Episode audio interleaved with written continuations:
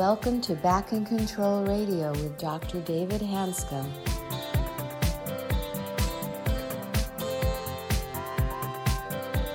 Hello, everybody, and welcome to another episode of Back in Control Radio with Dr. David Hanscom. I'm your host, Tom Masters, and our guest today is Dr. Jen Souders. She is a retired anesthesiologist who now works with chronic pain patients, most notably coaching patients who attend Dr. David Hanscom's weekly Q&A group. Welcome. Thank you, Tom. Jen, welcome to the show. I'm very excited to have Jen on the show.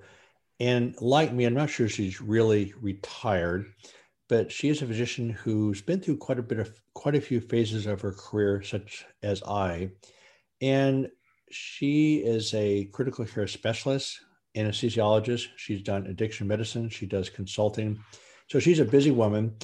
On top of that, she's also a musician and she's also a competitive weight bodybuilder or weight training or when you compete jen what is it in?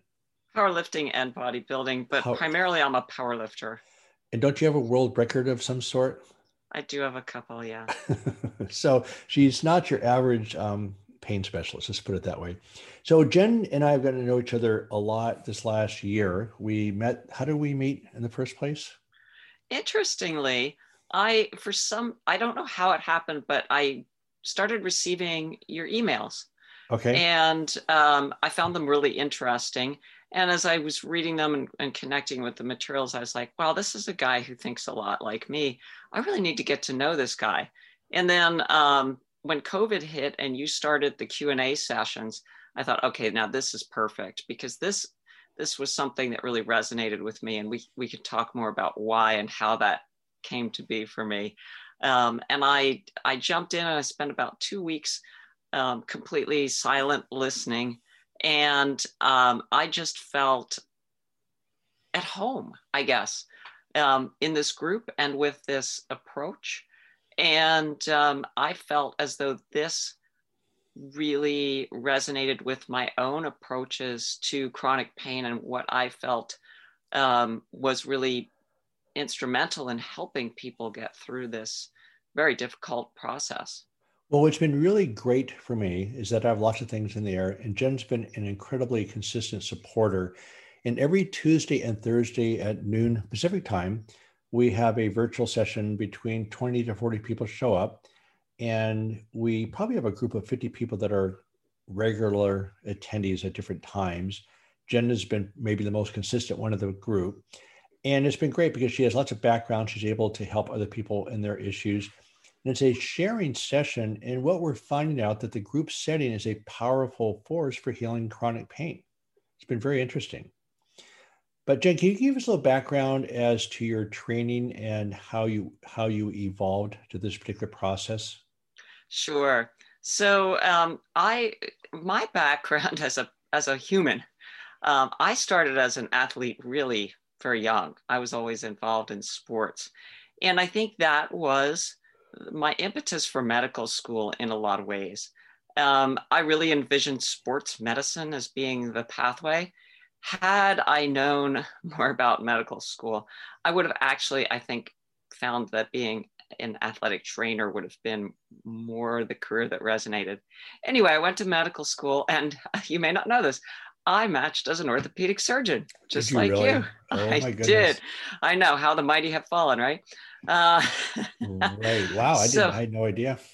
Yeah. So I I matched into ortho. The problem was um, at the end of my fourth year of medical school. You know, you're taking electives, and um, I thought, oh, I should take an anesthesiology elective. Um, because you know I'm going to be a surgeon and, and I should know a little bit more about what the people are doing on the other side of the screen. So I took it. And all of a sudden, I got this really excited and simultaneously sick feeling in the pit of my stomach. And I realized that I had chosen the wrong specialty. And all of a sudden, I realized ortho is really not where I think I want to be. I, I want to be in anesthesiology. So you know, and you know how stressful the match is, and right. others don't. But I'll just tell you, you know, it's a rand. It's like the Harry Potter sorting hat, right. you know, with huge, huge career consequences. Right. Um, so I had to basically arrange um, to switch and change residencies outside of the match and all that. Um, did finish my uh, anesthesiology training, loved it. And then after that came to the University of Washington. I did my training in residency at University of Colorado. Then I came to University of Washington. There was some specific research that I wanted to work on. So that's what drove me here. And um, I stayed here on the faculty for, you know, somewhere between 15 and 20 years. Primarily the first 15 was, was clinical and, and uh, research and fellowship. And um, the last five were more, I would say, teaching and so forth. It, it, I had a health problem in the middle of it, and that was a big issue.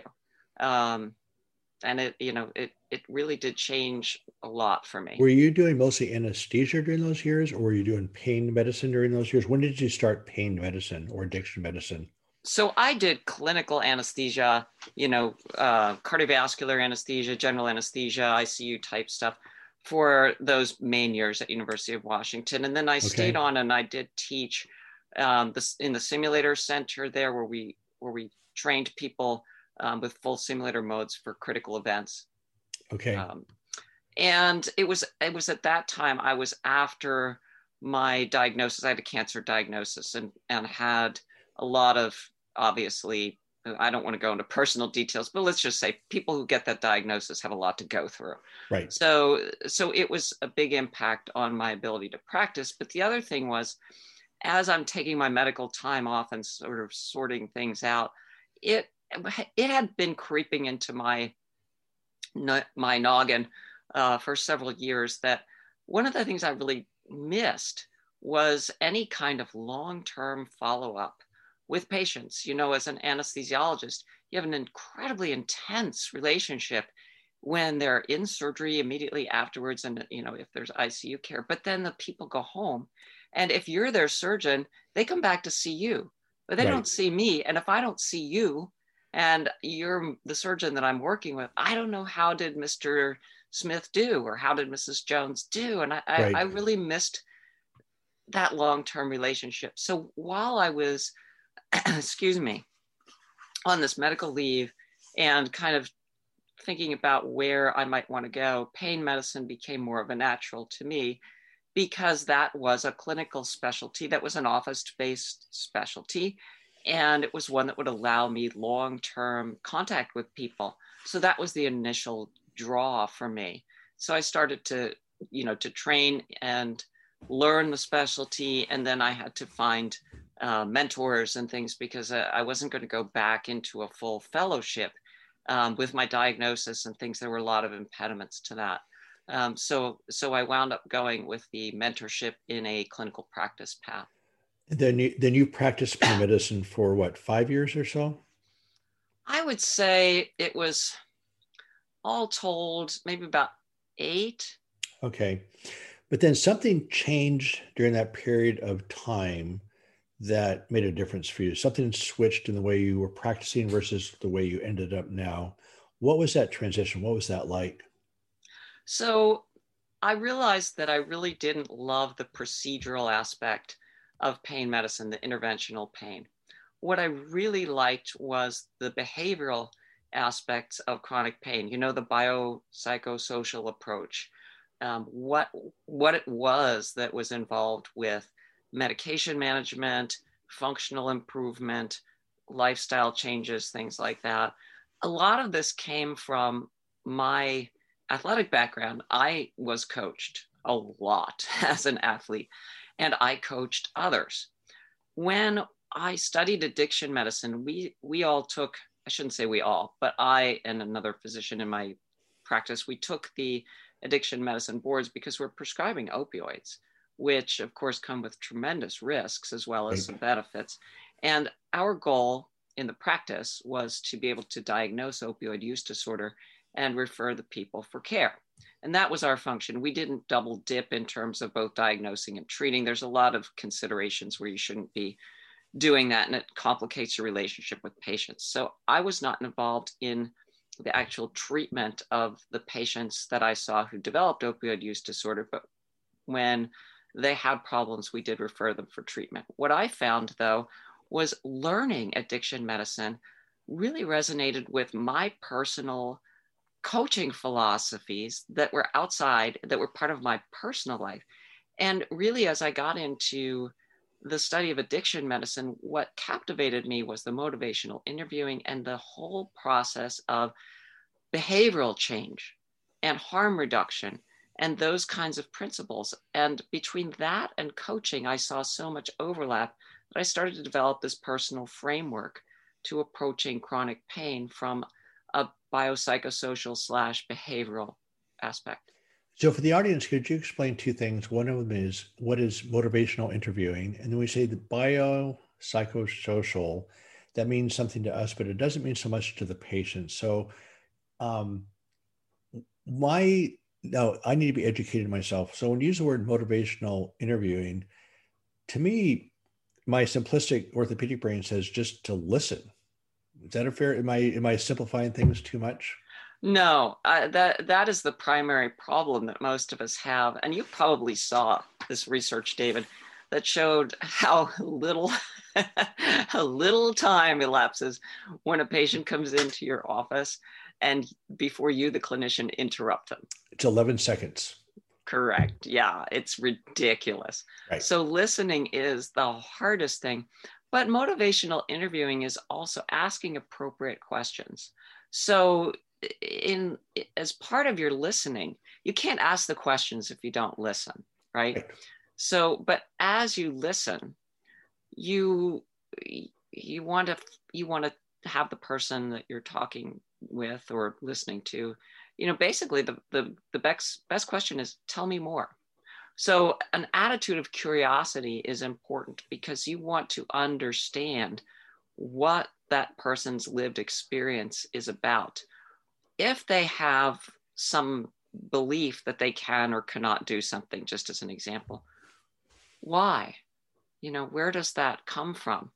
And so it's an exploration of what what people have learned and deduced in their lives that lead them to certain behaviors and certain patterns and certain belief systems. And when we talk biopsychosocial, that's just basically a holistic thing. Biological meaning, you know, who you are, psychologically meaning how you think, and social being who you're connected with. Right. So my again orthopedic viewpoint is that symptoms are created by the interaction of the patient and his or her coping skills and his or her surroundings or stresses. And when the surroundings or stresses overwhelm your coping skills, you develop physical symptoms and mental symptoms. Is that a fair statement? Yes. And, and that is one of the things, of course, that got me interested in your work because we both see that general framework um, in our experience working with patients. So, in other words, your body translates your environment into actions that keep you safe. And then you have symptoms and what we do in medicine, we're treating just the symptoms, but we're not looking at that interaction between the person and the environment. So if you have low coping skills, it takes less stress to actually make you sick. So what's happening where, when we're treating just symptoms is like it's like trying to put out an oil well fire with a garden hose. It can't work. And of course it doesn't work. So also want to be clear in your approach, and again, correct me if I'm wrong, is that I don't think what we're talking about takes a lot of time. You're not doing counseling. You're just find, finding out who this person is, getting to know them, and what's going on. Right? Is that a fair statement? Yeah. And this is why it's really best described as coaching. Right. Coaching is not therapy and it's not counseling, uh, but coaching is incredibly powerful because coaching is about helping the person on their own journey of self discovery asking the questions that lead them to their own answers, asking the questions that lead them to more of their own questions, and fostering a sense of curiosity within the individual. I mean, coaching is basically defined by the foundations of self determination theory. And there are three main basic psychological needs in that, and they are autonomy, competence, and relatedness. And this is initially the approach that I took. And this is what I saw just leaping off the pages of your book when I picked up your book and started reading it. And I'll just mention as an aside, is when I left clinical medicine, I left clinical medicine because my mother was diagnosed with cancer and I knew I was going to have to be traveling across the country. But, but, but, just, also, but, just to be clear, when you left clinical medicine, that was leaving the pain practice at that point? Yes. Okay, got it. Yes. So I left traditional clinical practice because I knew I was going to be spending I, I was going to be going to the East Coast to be with my mother, and my mother and father then both became ill, and so you know I I couldn't I couldn't stay in that practice because um, I couldn't be physically present, but I also found that again like the problem that I had again was not having I had more feedback with patients, more continuity, but I, I really wasn't able to to work with them in the way that I felt resonated with me and, and helped them the most effectively. In other words, it takes a lot of time, you know? Well, it's also tricky to do an injection practice and, and take time to talk to patients, correct? Correct. That's that's really an issue because the way medicine is structured, it's not structured for these coaching relationships, really. Right, right. And, and that, of course, is the essence of medicine. And, and you and I both know now, working with Dr. Stephen Porges in this group we meet every week, that if you don't feel safe with your provider, then what happens, your body's immune system responds and you become inflamed, which is the essence of a lot of chronic diseases, including chronic pain. So if you can't feel safe with your doctor, where in this world do you feel safe? Right? Right. And so, um, so how many years ago was that that you quit the clinical practice? Oh, just uh, 2000. Uh, let's see, 2019 May, April, okay. April, May. So I'd like to jump into right now is that in the second podcast, we're going to talk a little bit about the actual things that you do to offer people. But I'm curious, we both know the traditional structural model we now know how the body interacts with its surroundings and environments. And what I would call integrated medicine to me is actually mainstream medicine. That to me is what medicine actually is. And I actually call mainstream medicine disintegrated medicine because we're just treating parts of people. So it sounds a little harsh, but right now we are in spine surgery, particularly, probably over uh, most spine surgery simply should not be done and when you do a procedure as invasive as spine surgery, it really hurts people, then the injections can help temporarily, but really don't solve the major problem that you've already talked about. So, if you could summarize for us in the next few minutes, just what your general, let's say I'm your patient, I walk in and I've just retired, which is stressful. And I have, yeah, as you know, I have arthritis in my hip, which hurts quite a bit how would you approach me? What what's your general approach now compared to say like 10 years ago? I would I would basically talk to you. Before I normally I think what we would do is we would go to your chart and we'd get your relevant history and list all your diagnoses and all your medicines and we'd do a physical exam and that actually may I just post an aside here we spend less time putting our hands on patients and touching them and examining them now than we used to. So we right. have less physical contact and more time with our noses in electronic charts. Right. So I, I think really more what I would do is if you were coming to me, I would spend my greatest amount of time asking you about who you are and what is your experience of pain. So if you're here to discuss your pain, well, how do you define pain? What does what what is pain to you? What does it mean to you? Um, how does it affect you? How do you feel about what it has done to your life? Um, what do you feel that you can do? And what do you feel that you can't do? And um, what would you like to do? What do you wish? What do you hope? what would you want to have happen for you? And you know, it takes a long time actually to explore all these questions. You'd right. think you could go through it in an hour, but honestly, we start to scratch the surface on those general topics and then right. need to follow up, I think, fairly, fairly in depth on each one of the sub areas that we identify. And I, I make it patient centric. So I don't have a, a template where I say, well, David, tell me about your diet, tell me about your exercise. I would say, well, David, how how is this pain messing with your life, man? What how what's it like for you? Right. The thing is, what's interesting about that approach, which is wonderful, by the way, is that when you don't find out those factors, again, those factors actually change your body's metabolism, which is a, the rate you burn energy. It changes your inflammatory markers. It changes your hormones. So it directly affects your body's health. These translate into physical changes that create mental and physical symptoms. And that's what's so frustrating right now is we're treating just those symptoms and what you're discussing are the root causes. This actual what's going on with me how do i relate to it? But the other thing which i love about what you're doing is that when you're trying to fight and survive chronic pain you lose your perspective. You don't know where you want to go. You just want to get through the day. Your life gets consumed by searching for an answer and you forget where you want to go. And so these are wonderful, wonderful questions. So, Jen, thank you for this. Um, we're going to talk in the second podcast about in a lot more detail about the specifics of that approach, what it looks like, what you think we can do in medicine in general to maybe help change that paradigm. You and I are both committed to doing that. Um, any comments right now? What What are you doing now? Your practice now is uh, when you do the consult, you do a lot of you're you're busy. So, what are some things that you're doing now? Well, I have. It's separate from from any clinical practices. I've had um, a forensic consulting business, which I've had for oh since about 2008, and okay. that that's just not related, but it's something that's always been really really interesting to me.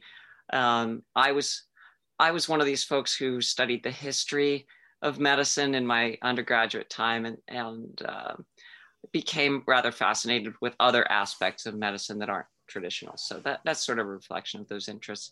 Um, and really, what I wanted to do after I left clinical practice was I really truly envisioned having a coaching practice for chronic pain. And it's it's a difficult thing to undertake on one's own, in part because I work as the medical director for the Diet Doc LLC, which is a company that helps develop coaching curriculum and we make better coaches.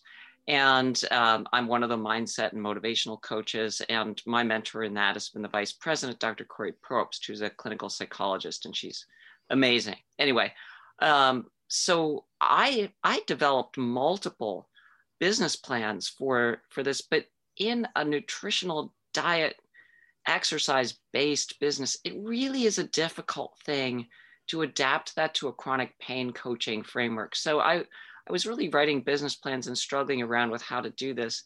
And actually, falling into the, the doc project with you has given me that opportunity that I really sought in in my heart for how I would be able to be with patients is you have a group setting. Um, we have that we have that connection and the things that I've learned along the way are things that I can help to share.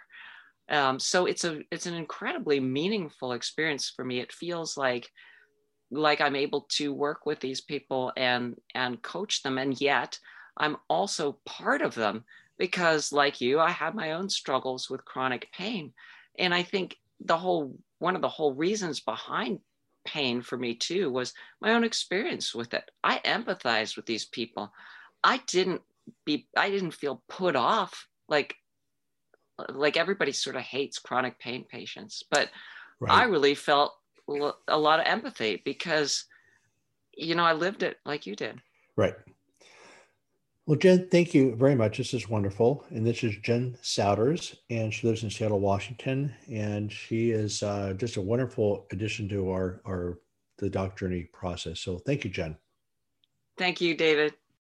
I'd like to thank our guest, Dr. Jen Souders, for being on the show today and for sharing the evolution of her approach to treating chronic pain. I'm your host, Tom Masters, reminding you to be back next week for another episode of Back in Control Radio with Dr. David Hanscom. And in the meantime, be sure to visit the website at www.backincontrol.com. Thanks for listening today, and join us next week for Back in Control Radio.